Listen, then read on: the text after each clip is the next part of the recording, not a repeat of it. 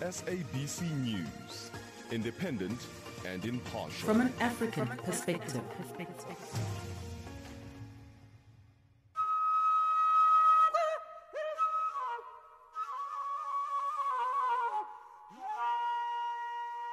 Farafina, Farafina.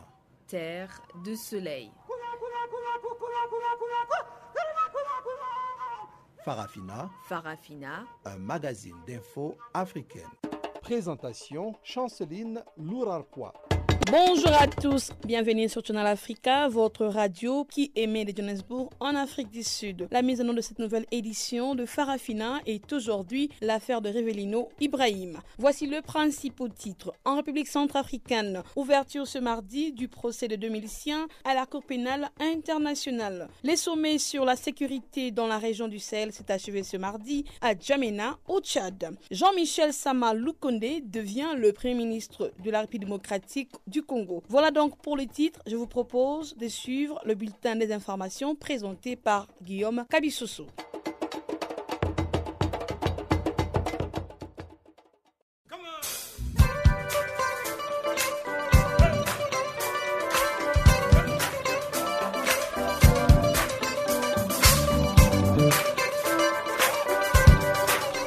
Farafina, votre rendez-vous hebdomadaire sur Channel Africa, la radio panafricaine. Farafina, votre programme des actualités en langue française sur Channel Africa.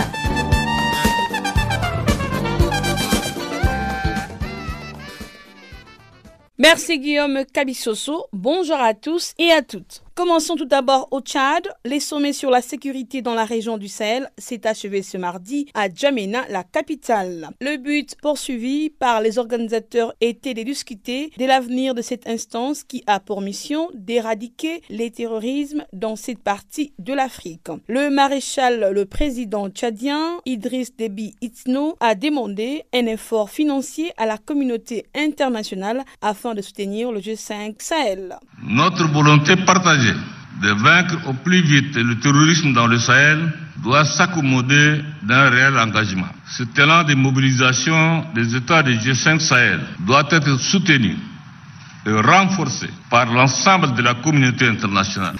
La menace terroriste étend ses ramifications au-delà du bassin du lac Tchad et sur l'ensemble de la région sahélo-saharienne. Nous lançons un appel pressant à tous nos partenaires afin de nous apporter les ressources additionnelles qu'ils ont promises pour nous permettre de réaliser nos programmes. D'autres intervenants de cinq pays de l'organisation et ses alliés ont appelé à une coopération militaire accrue. 14 février 2014, 14 février 2021, cela fait exactement sept ans que le G5 Sahel est né. Une organisation qui regroupe les pays du Sahel pour lutter contre les terrorismes, mais avant même la création, le Tchad est toujours très engagé dans cette région. Le Tchad compte envoyer 1200 soldats supplémentaires dans la région dite des trois frontières, à savoir le Burkina Faso, le Mali et le Niger. Un théâtre d'opération privilégié par les groupes djihadistes et les milices qui ont fait un nombre record de morts civiles l'année dernière. Vous êtes sur Farafina, la perspective africaine. Parlons à présent du procès des deux miliciens centrafricains qui s'est ouvert ce mardi à La Haye. Alfred Yekatom, Rombo et Patrice Edouard Ngaïsona sont tous deux accusés de crimes contre l'humanité et crimes de guerre commis lors de la troisième guerre civile de Centrafrique entre décembre 2013 et août 2014. Selon les charges, Patrice Edouard Ngaïsona aurait fourni les financements, préparé les attaques, procuré les munitions et a donné des ordres. Alfred Yekatom, co-accusé, aurait pris la tête de 3000 hommes, dont 200 ex-soldats et officiers des forces armées centrafricaines. Le détail dans ces comptes rendus de Guillaume Kabissoso. Patrice Edouard Ngaïsona, ancien ministre centrafricain des Sports, et Alfred Yekatom sont jugés pour des crimes présumés qui auraient été commis en République centrafricaine lors de la guerre civile entre 2013 et 2014. La cour basée à La Haye avait déterminé en décembre 2019 qu'il existait suffisamment de preuves pour ouvrir un procès à l'encontre de deux anciens chefs de milice anti-Balaka dont les affaires ont été jointes. Gaïsona et Yekatom, détenus par la CPI respectivement depuis janvier 2019 et novembre 2018, sont notamment accusés de crimes tels que le meurtre, les viols, la torture, le transfert forcé des populations, la persécution et autres actes inhumains. L'ouverture du procès s'inscrit dans un contexte de troubles persistants en Centrafrique où si des 14 groupes armés qui contrôlent deux tiers du pays ont lancé à la mi-décembre une offensive contre le régime du président Faustin Archange Touadéra. La Centrafrique est plongée dans une interminable guerre civile depuis qu'une coalition rebelle à dominante musulmane, la Selika, a renversé en 2013 le président de l'époque François Bouzizé, entraînant alors la création des groupes armés chrétiens connus sous le nom de milices anti-Balaka et qui disaient alors avoir pris les armes pour mettre fin aux exactions de groupes armés musulmans. Ngaïsona aurait été le plus haut dirigeant des anti-Balaka selon la CPI. Il a été arrêté en France en décembre 2018 avant d'être transféré à la Haye. Il était à l'époque président de la Fédération centrafricaine de football et membre du comité exécutif de la Confédération africaine de football. En 2019, la FIFA l'a interdit de toute activité liée au football pour plus de six ans. Yekatom, un député, a été le premier suspect à être remis à la CPI dans le cadre de son enquête sur la Centrafrique ouverte en 2014. Toujours membre du Parlement centrafricain, il est actuellement remplacé par un suppléant. Il aurait commandé un groupe d'environ 3000 combattants anti-Balaka d'après la Cour pénale internationale. L'ouverture du procès est une étape importante pour la justice des victimes des crimes brutaux commis dans le dernier conflit en République centrafricaine, a déclaré dans un communiqué Elise Kepler, directrice adjointe de la section justice internationale chez l'ONG Human Rights Watch en marge de l'audience. Lors d'une audience de confirmation des charges en septembre 2019, un procureur de la CPI avait accusé les deux hommes d'avoir été impliqués dans une campagne de violence et de terreur contre des civils en Centrafrique. Un autre suspect centrafricain, Mohamed Saïd Abdelkani, chef présumé de la Seleka, a été remis à la CPI par les autorités de Bangui fin janvier, également pour des accusations de crimes de guerre et crimes contre l'humanité. Guillaume Kabisoso pour Canal Afrique. En République démocratique du Congo, le président Félix Tshisekedi a nommé lundi Jean-Michel Sama Lukonde, Premier ministre en remplacement de Sylvestre Ilunga. Âgé de 43 ans, le nouveau chef du gouvernement congolais était jusqu'à sa nomination directeur général de la société publique minière, la GECAMINE. Après sa nomination, Samalou Konde a eu un tête-à-tête avec le président de la République, Félix Tshisekedi, et a expliqué ses priorités, parmi lesquelles figure la sécurité. Reportage, Jean-Noël Wamweze, notre correspondant à Kinshasa. Le tout nouveau Premier ministre Jean-Michel Samalou Conté est un jeune ingénieur originaire de la province du Haut-Katanga dans le sud-est de la République démocratique du Congo. Sous le régime de Joseph Kabila, il a été ministre des Sports dont il a démissionné en 2015 avant d'être nommé par Félix Tshisekedi en juillet 2020 directeur général de la GECAMINE. Peu après sa nomination et son tête-à-tête avec le président de la République, le nouveau Premier ministre a souligné la sécurité parmi ses priorités. Jean-Michel Sama Lukonde. La sécurité, comme vous le savez, ça va être euh, un des domaines prioritaires, particulièrement à l'est de la République démocratique du Congo et dans le Katanga. À côté des questions sécuritaires, nous avons des questions sociales, des questions de développement, des questions de justice pour tous, d'accès à l'enseignement. On est revenu sur la question de la gratuité, de la question de la santé l'accessibilité à des soins décents pour tous. Et quand vous regardez toutes ces questions, elles demandent à ce que l'État puisse se doter des moyens de sa politique. Les moyens de sa politique passent par ses recettes, des recettes qu'il va falloir accroître. Et pour cela, ça va demander que nous puissions appliquer avec le gouvernement qui va être euh, formé des pratiques de bonne gouvernance à outrance, de rigueur, de lutte contre les antivaleurs et contre la fraude en général. Nous avons pris l'engagement de répondre à l'appel du chef de l'État dans ce secteur et nous allons nous mettre au travail dès à présent. Nous avons parlé des réformes parce que le pays en a besoin dans plusieurs secteurs. Euh, ces réformes, nous allons les mener, que ce soit dans euh, le secteur fiscal, que ce soit au niveau de la loi électorale, parce qu'il faut penser aussi à cela, que ce soit au niveau de la digitalisation du pays. Tous ces grands défis et ces grandes réformes qui doivent venir, nous espérons le faire sous, bien sûr, le contrôle bienveillant du Parlement. Plusieurs Congolais sont satisfaits de la nomination d'un jeune à ce poste qui, pendant plusieurs décennies, a été réservé aux vieux. Mais ce qu'ils attendent de lui, c'est l'amélioration de leurs conditions sociales, comme l'explique François Mukendi, diplômé depuis des années, mais toujours sans emploi. Vraiment, nous sommes très contents, nous attendons de former le gouvernement. Mais nous avons démarré beaucoup en chômage. Je pense que lorsque le président nommé le Premier ministre, lui aussi apportera des innovations. C'est-à-dire qu'en fait, nous les chômeurs, nous attendons, nous aurons notre part. C'est-à-dire que nous attendons, il y aura des emplois, nous allons aussi nous réjouir. Nous sommes contents de sa nomination. Nous attendons la vie sociale, la bonne gouvernance. Le Premier ministre Sama Lukonde est chargé de former un gouvernement dit d'union sacrée qui sera investi au Parlement lors de la prochaine session ordinaire au mois de mars. Jean-Noël Bamoise à Kinshasa pour Canal Afrique. Au Bénin, l'opposition évoque un scrutin verrouillé après que trois dossiers des candidatures seulement sur le 20 déposés pour la présidentielle du 11 avril prochain ont été retenus ce mardi par la commission électorale. Exit donc pour les candidats du parti de l'ancien président Boniaï et du Front Restaurer la démocratie qui espérait affronter le président sortant Patrice Talon qui brugue un second mandat. Donc Clam Abalon, le porte-parole de l'Union sociale libéral répondait aux questions de Guillaume Kabissoso. Ben, écoutez, ce n'est pas une surprise euh, pour nous. Euh, si vous vous rappelez bien, j'ai déjà dit une fois sur vos antennes que euh, le président Talon travaille justement à choisir lui-même ses propres opposants.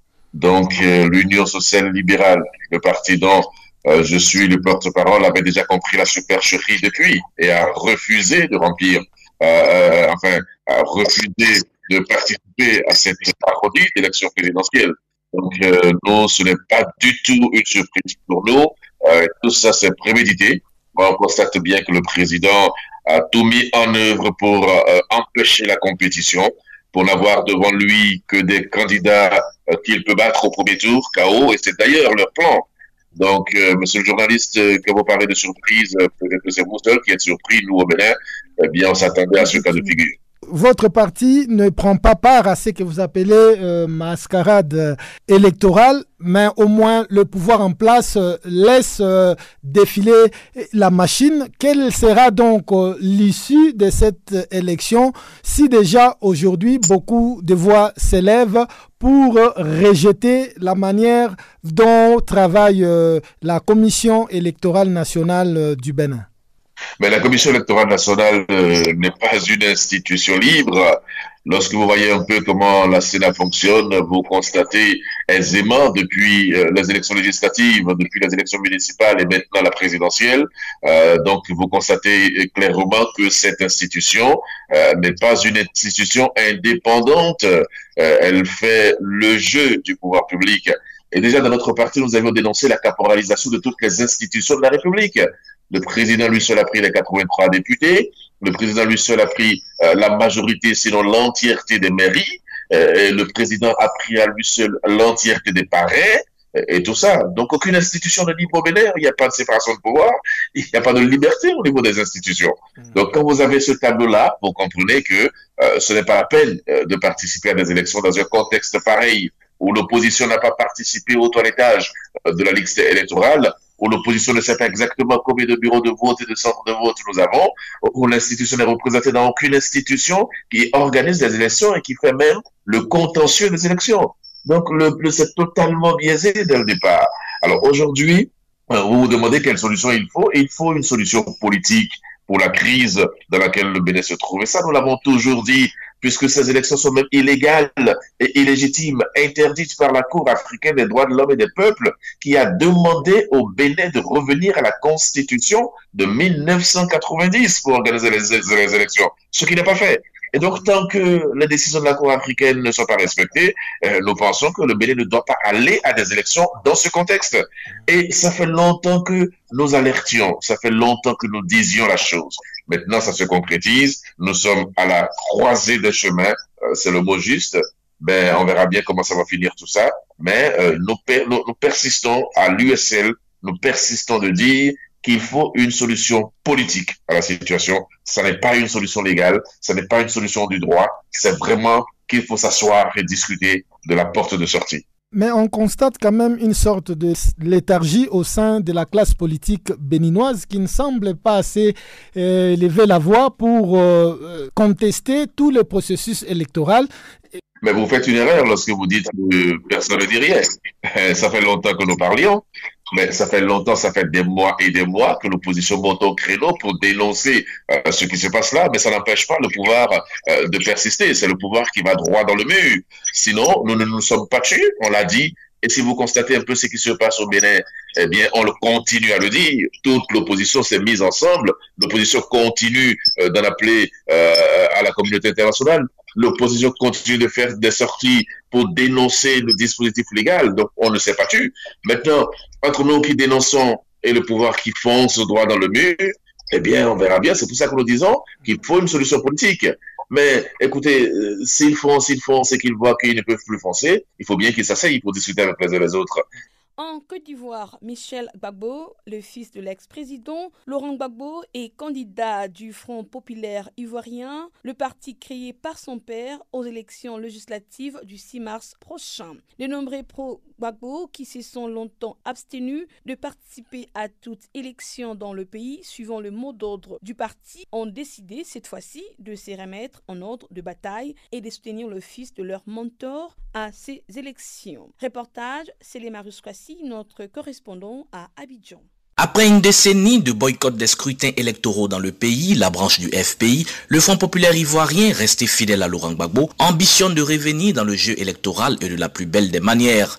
C'est le scrutin législatif du 6 mars prochain que le parti de Laurent Gbagbo a choisi pour se repositionner sur l'échiquier politique national. Et c'est la commune de Yopougon, la plus grande commune de la Côte d'Ivoire et mythique bastion du FPI, tombée aux mains du RHDP, le Rassemblement des Oufouettistes pour la démocratie et la paix, le parti présidentiel que les proches de Laurent Gbagbo ont choisi pour signer leur retour. Pour la commune de Yopougon, c'est Michel Gbagbo, le fils de Laurent Gbagbo qui a été choisi par son parti, le FPI, pour reconquérir ce bastion passé aux mains du RHDP d'Alassane Ouattara depuis leur chute du pouvoir en avril 2011. Comme d'autres fils de président, Michel Gbagbo a fini par basculer. Happé par la politique, cette politique qui le fait désormais entrer et marcher dans les sillons de son père. À 51 ans, Michel Gbagbo est décidé à vivre, à son tour, le grand frisson d'une élection au suffrage universel. Et ce 6 mars, tous les yeux seront tournés vers la commune de Yopougon, à l'ouest de la ville d'Abidjan, où il candidate pour, a-t-il dit, ramener Yopougon dans le giron du parti de son père et surtout sauver toute la Côte d'Ivoire de la politique d'Alassane Ouattara. Michel Gbagbo conduira la liste commune présentée par la plateforme des formations pro-Gbagbo,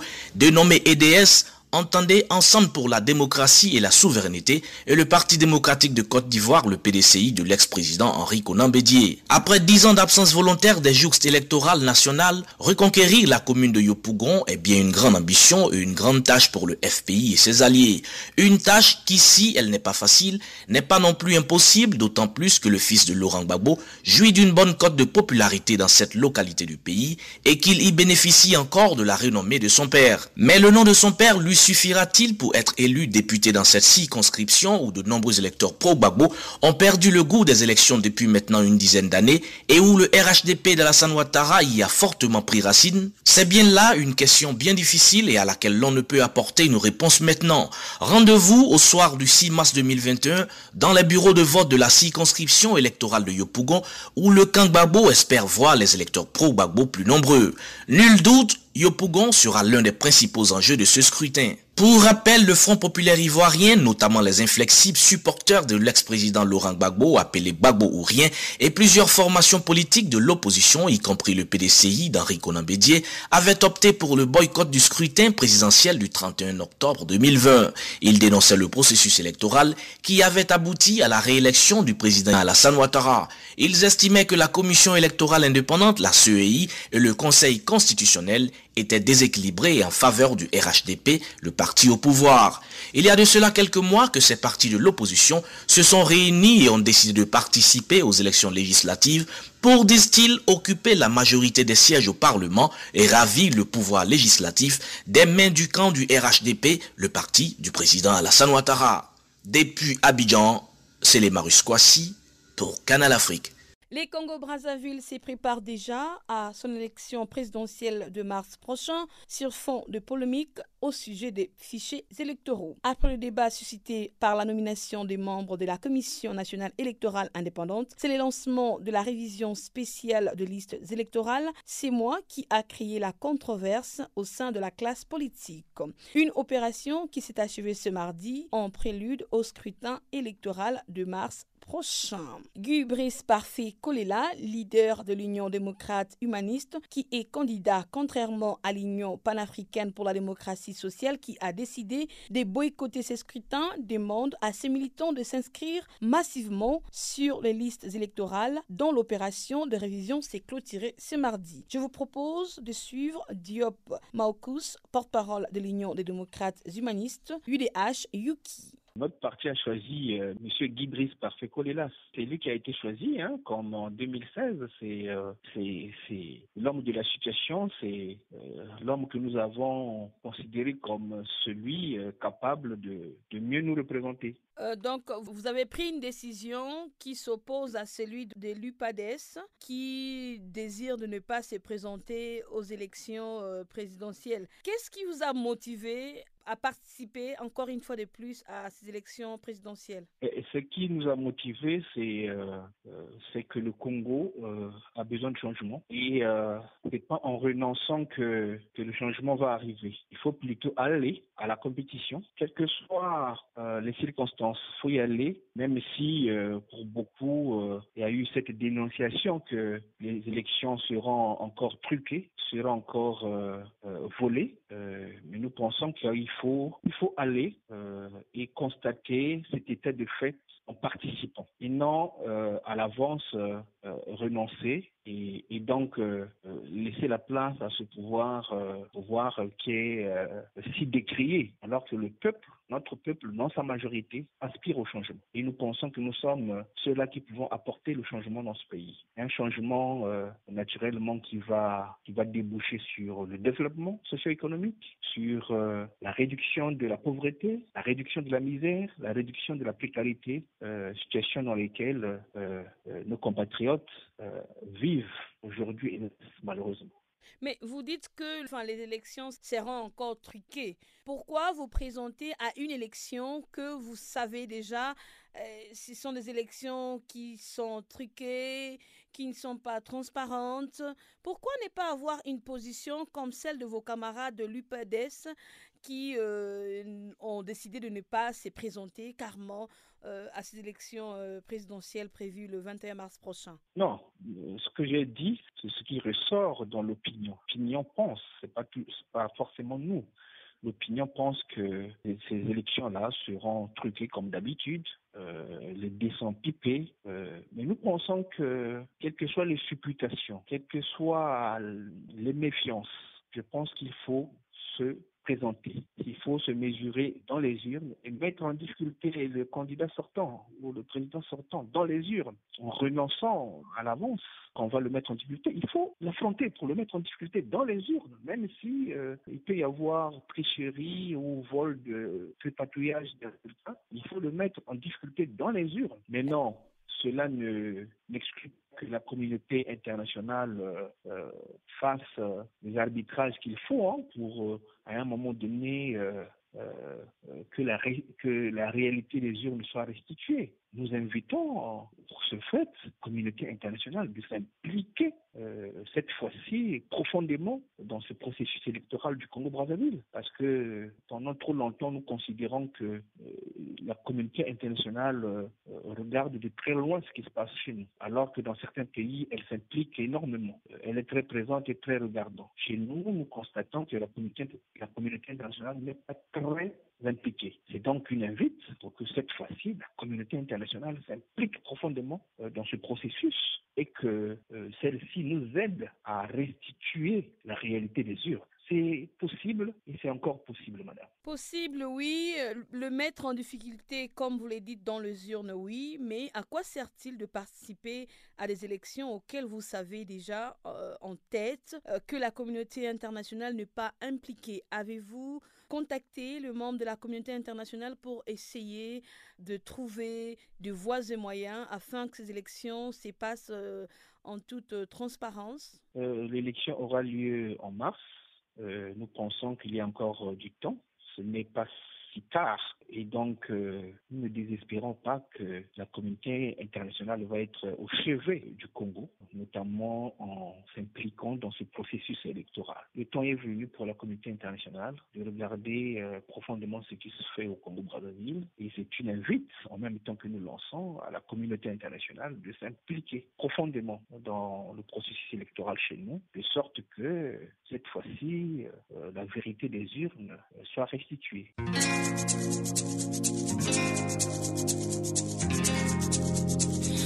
Vous écoutez Farafina, un programme en français sur Canal Afrique émettant de Johannesburg. Pour vos réactions à nos émissions, écrivez-nous soit à l'adresse électronique suivante farafina.channelafrica.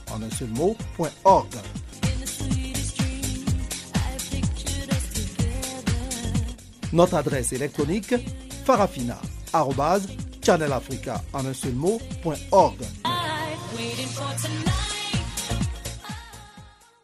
Nous allons suivre à présent le bulletin économique avec Pamela Kumba.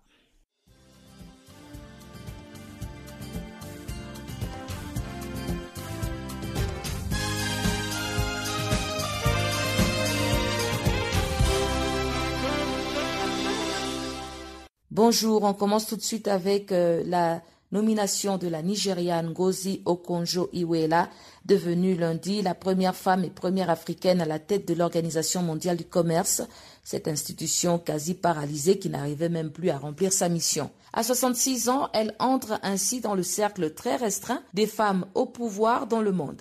C'est un moment historique, a résumé l'OMC, l'Organisation mondiale du commerce, en précisant qu'elle prendrait ses fonctions le 1er mars. L'intronisation de Dr Nkosi Okonjo-Iweala a été immédiatement saluée par d'autres femmes tout aussi puissantes. Elle prend donc la tête de l'Organisation mondiale du commerce alors que la pandémie de Covid-19 affecte toutes les économies dans le monde. Ses premiers mots de directrice ont d'ailleurs rappelé cette situation et elle a immédiatement appelé à une remise en marche de l'OMC, jugeant ainsi essentiel que l'institution soit forte pour surmonter les ravages causés par le virus et relancer l'économie mondiale. Au Sahel, la BAD a mis en œuvre trois grands projets qui visent à renforcer la résilience des écosystèmes et des populations et assurer la sécurité alimentaire et nutritionnelle par le développement de l'agriculture et l'élevage ainsi qu'une gestion durable des ressources naturelles. L'initiative phare de la banque Desert to Power, évaluée à 20 milliards de dollars, fera de la région du Sahel la plus grande zone solaire du monde, avec une capacité de production d'énergie solaire pouvant atteindre 10 000 mégawatts. Onze pays sont bénéficiaires de cette initiative, le Burkina Faso, l'Éthiopie, l'Érythrée, Djibouti, le Mali, la Mauritanie, le Niger, le Nigeria, le Sénégal, le Soudan et le Tchad. À noter aussi que le comité inter-État de lutte contre la sécheresse au Sahel, le programme de renforcement de la résilience à l'insécurité alimentaire et nutritionnelle au Sahel, contribueront au développement de la résilience au changement climatique et au financement à long terme du secteur agricole ainsi qu'au développement du commerce et de l'intégration régionale. En apportant des investissements soutenus à long, ces organes vont mobiliser plus de 250 millions de dollars américains pour sa première phase et 1 milliard pour ces quatre phases sur 20 ans afin de contribuer fortement à la rupture des cycles des famines récurrentes au Sahel tout en favorisant le développement des infrastructures rurales et la création de milliers d'emplois pour les jeunes ruraux par le développement des chaînes de valeur et des marchés régionaux. En Afrique du Sud, le secteur agricole a enregistré une performance exceptionnelle en 2020 en dépit de la mauvaise conjoncture mondiale liée au coronavirus. Selon les données publiées le 15 février par la Chambre des entreprises agricoles, les exportations agricoles ont en effet rapporté 10,2 milliards de dollars au terme de la dite année. Si ce chiffre marque une légère hausse de 3% par rapport à l'année dernière, il représente surtout le second plus haut niveau de l'histoire du pays, après le record de 10,7 milliards affiché en 2018. Selon Agbiz, cette prouesse a été le résultat d'une production agricole importante qui a permis d'augmenter le volume des expéditions et d'une meilleure compétitivité des produits sur le marché mondial avec la faiblesse de la monnaie locale, le Rinde. Sur la période, les principaux produits exportés en valeur ont été les agrumes, les raisins, le vin, les pommes, les poires, le maïs, les noix, le sucre, la laine et les jus de fruits. Les destinations phares demeurent le continent africain avec 38%, l'Europe 27% et l'Asie 25%. L'Italie a accordé une enveloppe de 4,5 milliards de francs CFA à l'Organisation pour la mise en œuvre du fleuve Sénégal, OMVS en sigle, pour le financement du projet d'appui au développement des filières sémencières dans le bassin du dit fleuve. La convention a été signée par le haut-commissaire de l'organisation, Ahmed Diane Semega, et Giovanni Umberto Dovito, l'ambassadeur d'Italie au Sénégal. Parmi les premières actions prévues par le projet figure le soutien aux mouvements paysans et plus particulièrement aux associations de femmes et de jeunes, ainsi que la mise à disposition de ressources techniques et économiques au profit des communautés locales. Les zones d'intervention sont les régions de Cancan, Guinée, de Trasar en Mauritanie, Caille au Mali et de Saint-Louis au Sénégal. Au total, ce projet devrait profiter directement à plus de 10 000 personnes et indirectement à 5 millions de personnes vivant dans le bassin du fleuve Sénégal. Il faut rappeler que ce bassin s'étend sur plus de 330 500 km Et puis on termine avec euh, la facture ghanéenne des achats de carburant et d'électricité qui est en train de prendre des proportions inquiétantes. C'est ce qu'affirment nos confrères d'Ecofin qui font mention du ministère de l'Énergie qui urge d'agir urgemment en renégociant les accords d'achat d'électricité, principaux facteurs de croissance de la dette.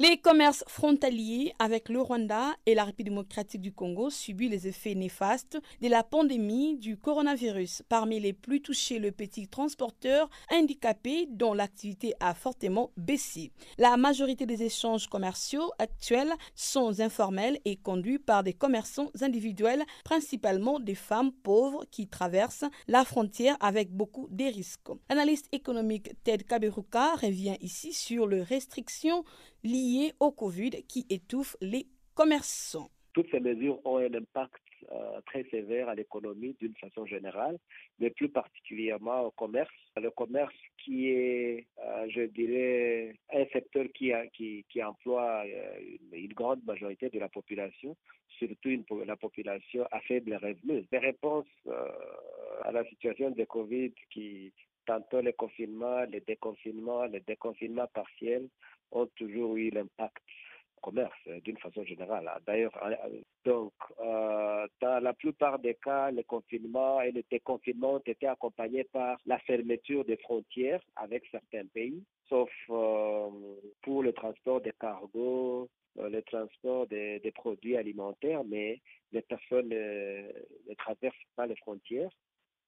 Euh, vous pensez que si aujourd'hui les gouvernements euh, rwandais euh, essayent euh, d'alléger les mesures de restriction, cela va améliorer les conditions des commerçants? Bon, évidemment, cela plus conditions de verser sont allégées, plus les gens traversent à, grande échelle et, à grande vitesse également. Mais il ne faut pas oublier que les deux pays encore sont sur une surveillance très élevée de, la pandémie. Donc, on peut ouvrir ou on peut laisser les gens traverser, mais on prend un autre risque. Et cela cadre avec d'autres mesures du pays de contrôler euh, la propagation du virus. Ce n'est pas seulement les frontières, mais on sait que, par exemple, au Rwanda, le mouvement des gens est limité entre les districts. Donc, tu comprends que même si on traverse de la RDC au Rwanda, il y a encore des restrictions pour traverser d'un district à l'autre. Donc, toute une série de mesures qui contrôlent l'expansion de, la contamination du virus. Ce n'est pas seulement euh, des mesures qui visent euh, le commerce transfrontalier. Les deux pays sont sous une surveillance assez euh, élevée pour lutter contre la pandémie. Doit-on faire face à la perte de vies humaines ou sauver le commerce?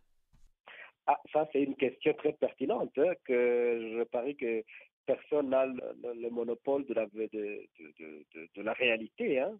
Euh, ce qui est vrai, c'est que euh, vis-à-vis de la pandémie, euh, chaque pays décrète une série de mesures pour protéger sa population, notamment et, à plus forte raison contrôler tout toutes les zones à risque où la pandémie peut être euh, soit une porte d'entrée ou une prolifération. Ça, je pense que c'est un débat qui, ne devrait pas avoir lieu parce que chaque pays a, a ses priorités en termes de, de contrôle épidémiologique. Par contre, ce qui est à encourager, c'est l'harmonisation des mesures entre les pays parce que euh, on a vu, par exemple, certaines mesures qui ont été allégées pour faciliter les gens à traverser, mais à la fois contrôler la, propagation de la pandémie.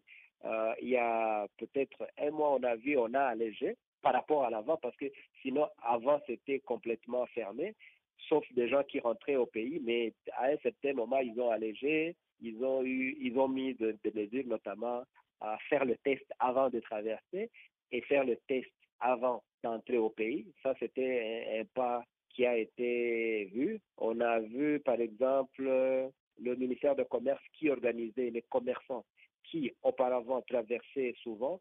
On les a organisés en coopérative et on a mis un mécanisme de, d'acheminer leurs produits ou leurs marchandises vers le, le DRC et vice-versa. Donc, à importer aussi à travers le groupement de, de commerçants. Je pense qu'il y a toute une série de mesures pour essayer. Sinon, tout le monde est conscient que la fermeture des frontières, c'est un problème sérieux. On fait face à une crise à la fois sanitaire et une crise économique. Donc, il y a cette volonté, je dirais, bon, politique d'alléger les choses, mais tout, à la fois en, contrôlant aussi euh, la propagation de la pandémie. Sinon, il y, y a risque euh, sanitaire aussi qu'il faut jamais mettre de côté quand on raisonne par rapport à l'allègement des mesures. Maman, c'est Channel Africa. Restons toujours au Rwanda, mais cette fois-ci, nous allons parler des génocides. L'organisation internationale Mediapart a récemment dévoilé un document impliquant la France à cette affaire. Alors que Paris avait décidé en juillet 1994 de ne pas interpeller les autorités rwandaises responsables du génocide, selon un télégramme diplomatique de l'époque. Cette nouvelle pièce à conviction vient encore une fois démontrer l'implication de la France dans les génocides rwandais. Les détails dans ces comptes rendus de Pamela Kumba.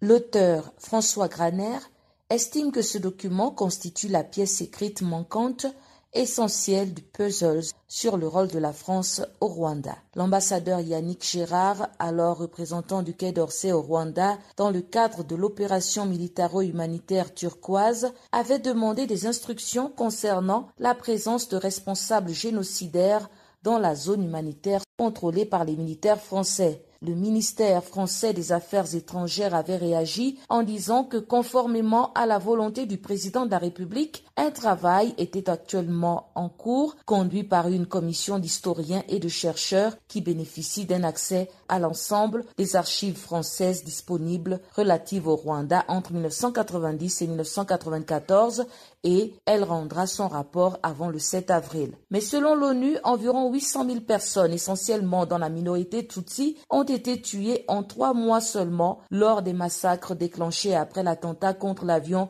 du président Abiyarimana le 6 avril 1994. Cette opération turquoise était une intervention militaro-humanitaire lancée par Paris sous mandat de l'ONU entre juin et août de la même année. Ces détracteurs estiment qu'elle visait en réalité à soutenir le gouvernement génocidaire Hutu. Les zones d'ombre sur le rôle de Paris avant, pendant et après le génocide des Tutsis restent une source récurrente de polémiques en France et empoisonnent les relations avec Kigali depuis plus de 25 ans. Selon Mediapart, l'ambassadeur Yannick Gérard avait réclamé des instructions claires, estimant n'avoir d'autre choix, quelles que soient les difficultés, que de les arrêter ou de mettre immédiatement en résidence surveillée ces génocidaires. Le Quai d'Orsay, dirigé à l'époque par Alain Juppé, en avait donc décidé autrement. Le télégramme signé de Bernard Aigné, qui a été euh, retrouvé dans les archives et qui était à l'époque conseiller de la diplomatie française, aujourd'hui patron des services de renseignement extérieur, relance à nouveau le débat sur la question du véritable rôle de l'armée française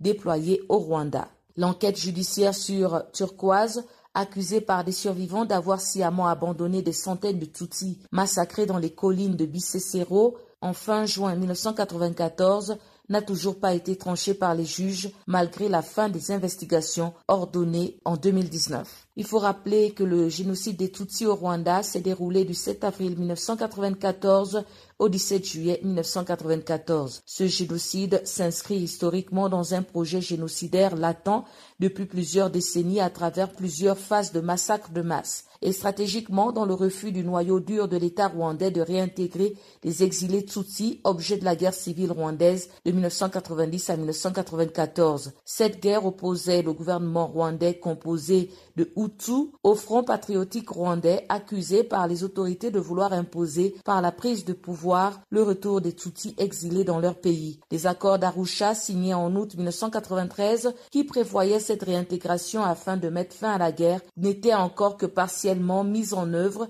à cause de la résistance du noyau du régime à Biarimana. Pamela Kumba pour Channel Africa.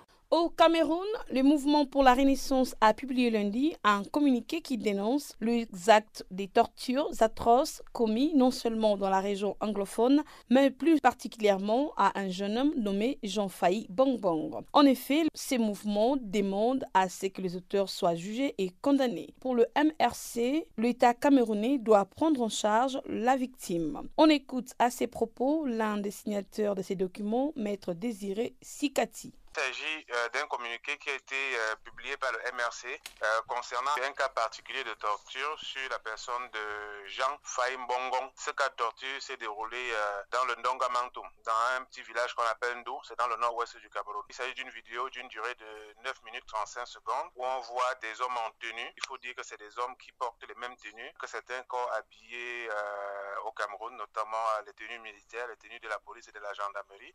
Et que dit Human Rights Watch par rapport à la vidéo euh, circulée à la personne de Jean Faï Bongbong? Bon, pour le moment, j'ai pas encore vu une réaction de Human Rights Watch. Bon, je sais pas s'ils vont réagir. Habituellement, ils le font. Bon, peut-être qu'ils veulent, euh, ils prennent encore euh, plus de temps pour mener leurs investigations. attendons de voir ce qui va se passer après. Et les autorités camerounaises sont informées de cet incident? Les autorités camerounaises sont informées de l'incident. Ces actes de torture ont été interpellés. Bon, ce qui suppose donc que ces gens euh, devraient normalement être entre les mains de la justice. On attend dans les, les, heures à venir ou bien les jours prochains pour savoir effectivement ce qu'il en est. Et également pour avoir des informations sur la situation actuelle de, de Jean Bongo. Nous avons également euh, demandé qu'il soit pris en charge par l'État du Cameroun, euh, vu que ce sont des personnes investissées euh, du mandat de l'État du Cameroun ou bien de l'autorité publique. Le communiqué du MRC vise justement à dénoncer cet acte, les actes qu'on voit bien qui sont des actes odieux à la limite cruel et, je dirais même barbare. Donc euh, le communiqué tend à dénoncer cela et demander euh, que les autorités en charge de la justice voilà, se, saisissent des auteurs de ces actes criminels et qu'ils soient jugés et condamnés et qu'en même temps la Jean Mbongon soit prise en charge par l'État. Mais ce n'est pas pour la première fois que ce genre de torture ou de actes s'est produit au Cameroun. Nous en avons eu parlé beaucoup dans la région anglophone. Aujourd'hui, vous parlez de, de Jean Faï Bongbong qui a été torturé euh, dans la ville de Dong Matoum. Jean Faï Bongo, d'ailleurs, Son nom, je l'ai obtenu à travers euh, un message radio du sous-préfet du, Donga Mamtoum, voilà, qui a dit dans son message qu'il s'appelle Jean Bongon. Nous sommes intervenus parce que euh, c'est un citoyen comme tout le reste et je pense que nous pensons qu'il a les droits de ce monsieur doivent être respectés. Voilà, donc... Vous êtes sur Farafina. L'homologation lundi du vaccin AstraZeneca par l'Organisation mondiale de la santé va enfin permettre au dispositif international COVAX de commencer à remplir son rôle qui n'est autre que de lutter contre l'iniquité des campagnes de vaccination en fournissant aux pays défavorisés leur première dose. Parmi ces pays bénéficiaires d'un grand nombre de doses des vaccins, nous citons les Nigeria qui en recevra au cours du premier semestre de cette année. Joël Moutiba nous explique. Le dispositif COVAX a été fondé par l'Organisation mondiale de la santé, OMS, par l'Alliance du vaccin, Gavi, par la Coalition pour les innovations en matière de préparation aux épidémies, CEPI. Le vaccin AstraZeneca représente l'essentiel des 337,2 millions de doses de vaccins que le dispositif COVAX entend distribuer au premier semestre de cette année. Le système COVAX vise à fournir cette année des vaccins anti-Covid-19 à 20% de la population de près de 200 pays et territoires participants, mais il comporte surtout un mécanisme de financement qui permet à 92 économies à faible et moyen revenu d'avoir accès aux précieuses doses. Ce dispositif central d'accès mondial à la vaccination contre la Covid-19 a été lancé en juin 2020 par la Gavi. Il s'inspire de mécanismes qui ont permis un accès universel et équitable aux vaccins contre le pneumocoque et le virus Ebola. Le mécanisme COVAX vise à inciter les laboratoires pharmaceutiques à investir dans leur capacité de production pour garantir que la fabrication sera accélérée avant l'approbation des vaccins et non après. Et pour cela, il garantit l'achat d'un certain volume de vaccins avant même leur homologation et en offrant des garanties de marché. L'UNICEF, les Fonds des Nations Unies pour l'enfance, à la tête de la logistique vaccinale onusienne, est le bras armé de la stratégie COVAX sur le terrain et se prépare à transporter des centaines de tonnes de vaccins tous les mois. Des accords ont été signés jusqu'à présent avec plusieurs laboratoires pour un total de plus de 2 milliards de doses. L'OMS se voit proposer les doses en priorité sur un milliard de doses supplémentaires qui devraient être produites par ces laboratoires en 2021. L'organisation espère distribuer dans 145 pays et territoires 337,2 millions d'unités au cours du semestre, dont 240 millions du vaccin AstraZeneca Oxford, produit par le Serum Institute of India et 96 autres millions du même vaccin produit en Corée du Sud. Il s'agit de vacciner les plus vulnérables et notamment le personnel soignant. Les pays qui recevront le plus grand nombre de doses du vaccin AstraZeneca au cours de ce semestre sont l'Inde avec 87,2 millions de doses, le Pakistan 17,2 millions de doses, le Nigeria avec 16 millions de doses, l'Indonésie avec 13,7 millions de doses, le Bangladesh avec 12,8 millions de doses et le Brésil avec 10,7 millions de doses.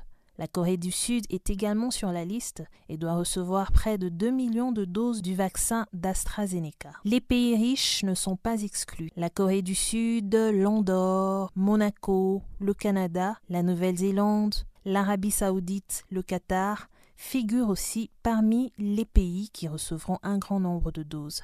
Quant au vaccin Pfizer, validé fin décembre par l'OMS, seuls 17 pays pourront en bénéficier au premier trimestre, les mieux fournis étant la Colombie, le Pérou, l'Ukraine, les Philippines, l'Afrique du Sud et la Corée du Sud, qui recevront chacun 117 000 doses. Les livraisons de vaccins dépendent de plusieurs facteurs tels que l'état de préparation des pays, mais le succès de ce projet colossal dépendra également des fonds reçus.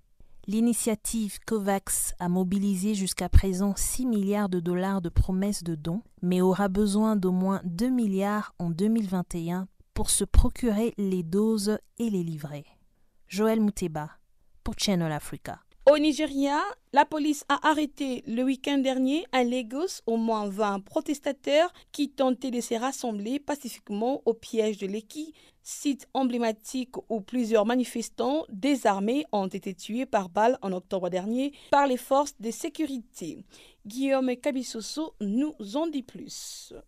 Plusieurs figures du mouvement NSAS contre les violences policières qui a balayé les Nigériens en octobre avaient appelé à réclamer justice pour les victimes de l'EQI en occupant ce péage après la décision d'un tribunal d'autoriser sa réouverture commerciale. Le 20 octobre dernier, le force de sécurité avait tiré sur une foule rassemblée pacifiquement à ces péages, tuant au moins 10 personnes selon Amnesty International. La grande majorité des manifestants qui s'étaient déplacés ont été presque immédiatement arrêtés par les forces de sécurité présentes en grand nombre. Au moins deux personnes arrêtées et placées dans le fourgon cellulaire ont affirmé ne pas être des manifestants et avoir été interpellés alors qu'ils marchaient simplement sur cet axe très fréquenté de la capitale économique nigériane. Jeudi, les autorités nigérianes avaient mis en garde les personnes prévoyant de manifester samedi à Leki contre un risque de violence très élevé. En octobre dernier, plusieurs grandes villes du pays le plus peuplé d'Afrique avaient été secouées par une vague de manifestations réclamant le démantèlement d'une unité de police, la brigade spéciale anti-vol SARS, accusée de multiples exactions. Le grand péage de l'Eki, où artistes et célébrités venaient apporter leur soutien, était devenu l'épicentre de la contestation. Face à l'ampleur de ces mouvements, le pouvoir avait annoncé le 11 octobre la dissolution de la brigade incriminée, mais la mesure n'avait pas convaincu la jeunesse pour qui les violences policières sont perçues comme systémiques. Les manifestations avaient repris de plus belles et des violences avaient éclaté. De nombreux manifestants avaient alors accusé des casseurs armés de bâtons et de machettes d'avoir été payés pour infiltrer leur cortège dans le but de les intimider ou de décrédibiliser leur mouvement. La répression des manifestations, notamment le 20 octobre dernier à Leki, avait ensuite été suivie par une semaine de pillages et de violences.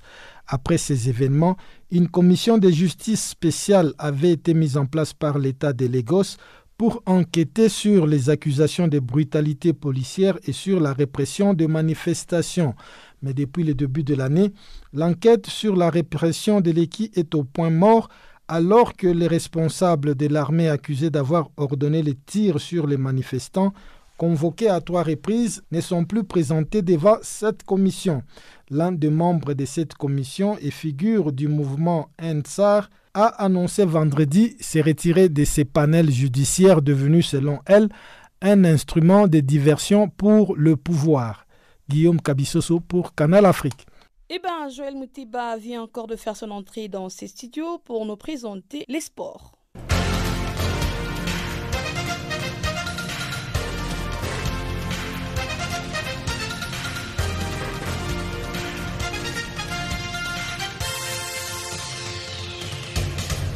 Nous débutons cette page sportive avec la Coupe d'Afrique des Nations 2021 des moins de 20 ans qui se déroule à Nouakchott en Mauritanie. Pour leur première participation à la Cannes des moins de 20 ans, la Centrafrique et la Namibie se sont laissés sur un score de 1 but à 1 ce lundi dans le groupe B. En effet, après une première mi-temps légèrement dominée par la Namibie avec 55% de possession et 8 tirs dont un cadré, les deux équipes sont revenues des vestiaires galvanisés. À la 53e minute, la Centrafrique va marquer par le biais de Yangao. Menés au score, les Young Warriors de la Namibie vont courir après le score, se créant plusieurs occasions. Ils réussiront finalement à marquer à la 81e minute grâce au défenseur Kanji, servi par son coéquipier Kamatuka.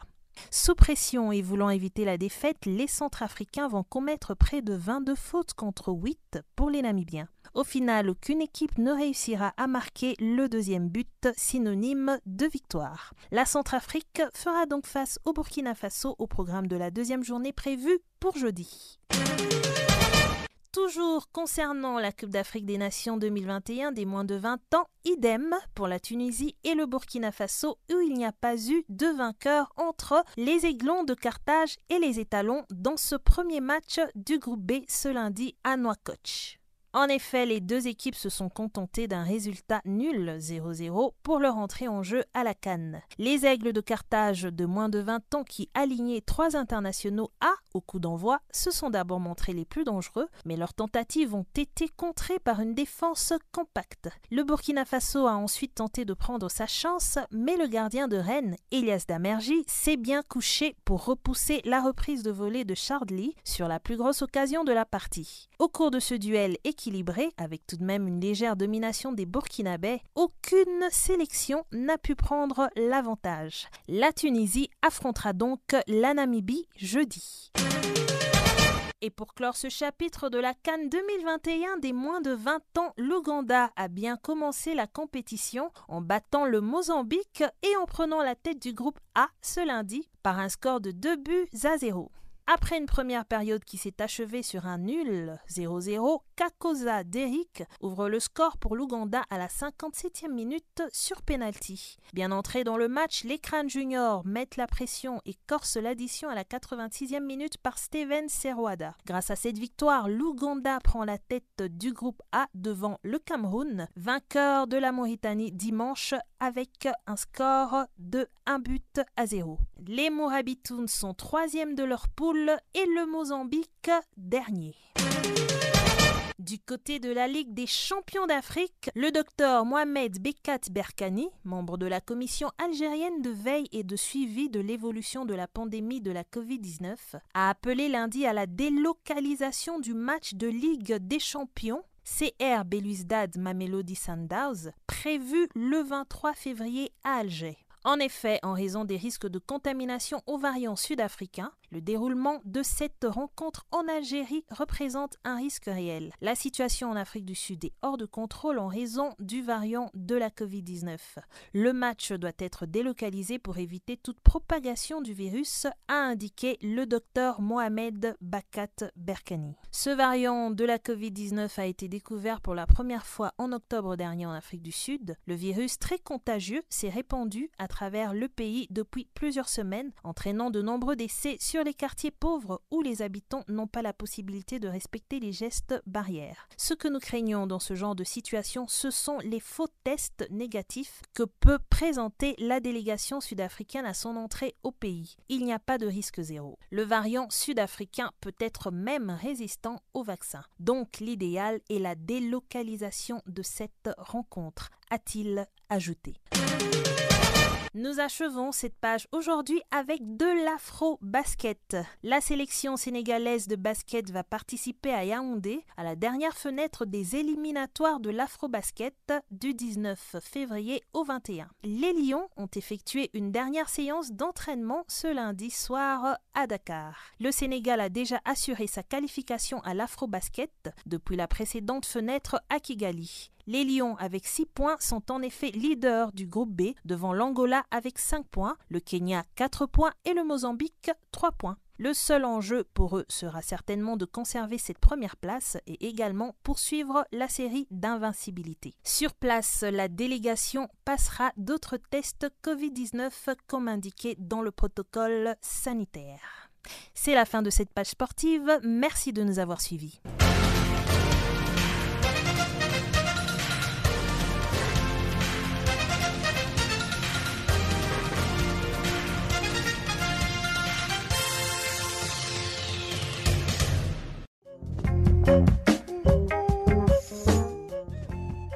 C'est la fin de cette édition de Farafina. Prenons donc rendez-vous pour demain à la même heure sur Channel Africa www.channelafrica.co.za ou encore sur Dias TV canal audio 802.